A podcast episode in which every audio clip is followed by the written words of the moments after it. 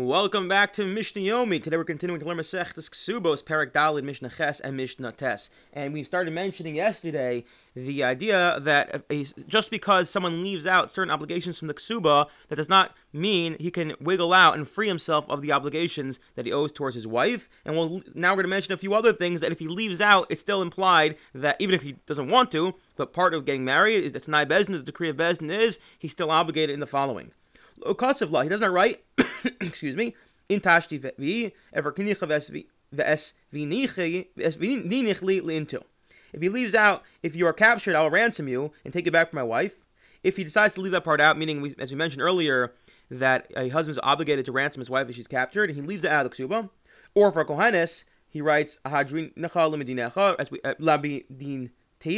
As we know, if a Kohanes, a, a Eishes Kohen is captured, we assume by the captors, the captors may have violated her, and therefore she's not allowed to go back to her husband. So he has to write in the ksuba, "I'll return you to your city."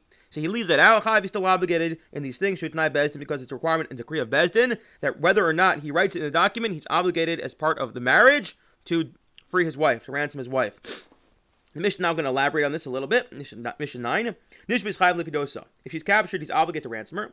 What if he goes does as follows? What if so I guess he doesn't really get along with her so well. He, he goes he goes to wherever she's being held captive and says, you know what? Here's a get. Here's the ksuba money I owe you at 200 zuz. Go free yourself. And go figure it out for yourself. Ain Rashai, he's not allowed to do this because once he marries her, once she's captured when they're still married, the obligation kicks in to ransom her, and that does not go away even if he tries to dissolve the marriage. Now, lest you think this is just like a crazy case, I was speaking to someone recently, a Dayan, and they told me that someone called them up they were, they were on their way to Gaza, and they said there's been a whole deal and a whole discussion. Should people give a get al tanai? People, again, it's very tragic. They, they said, what if I get captured? I don't want my wife to be in a guna. What if I get killed? My body's held. I don't want my wife to be in a guna. I'm going to give a get that uh, in the event that I'm captured or, or, killed, more likely, and I can't find my body, the get will kick in. So uh, again, Rav Asher Weiss said we, can, we do not do this anymore. Okay, this case, the guy told me a guy called up and goes, look, I don't really want to be married to my wife anymore, so can I can I send you a get to give to her on my way down to Gaza? Is that a problem or not?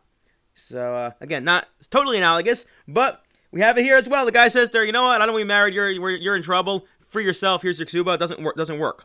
However, what if she falls ill? He's obligated to heal her to pay for her medical care.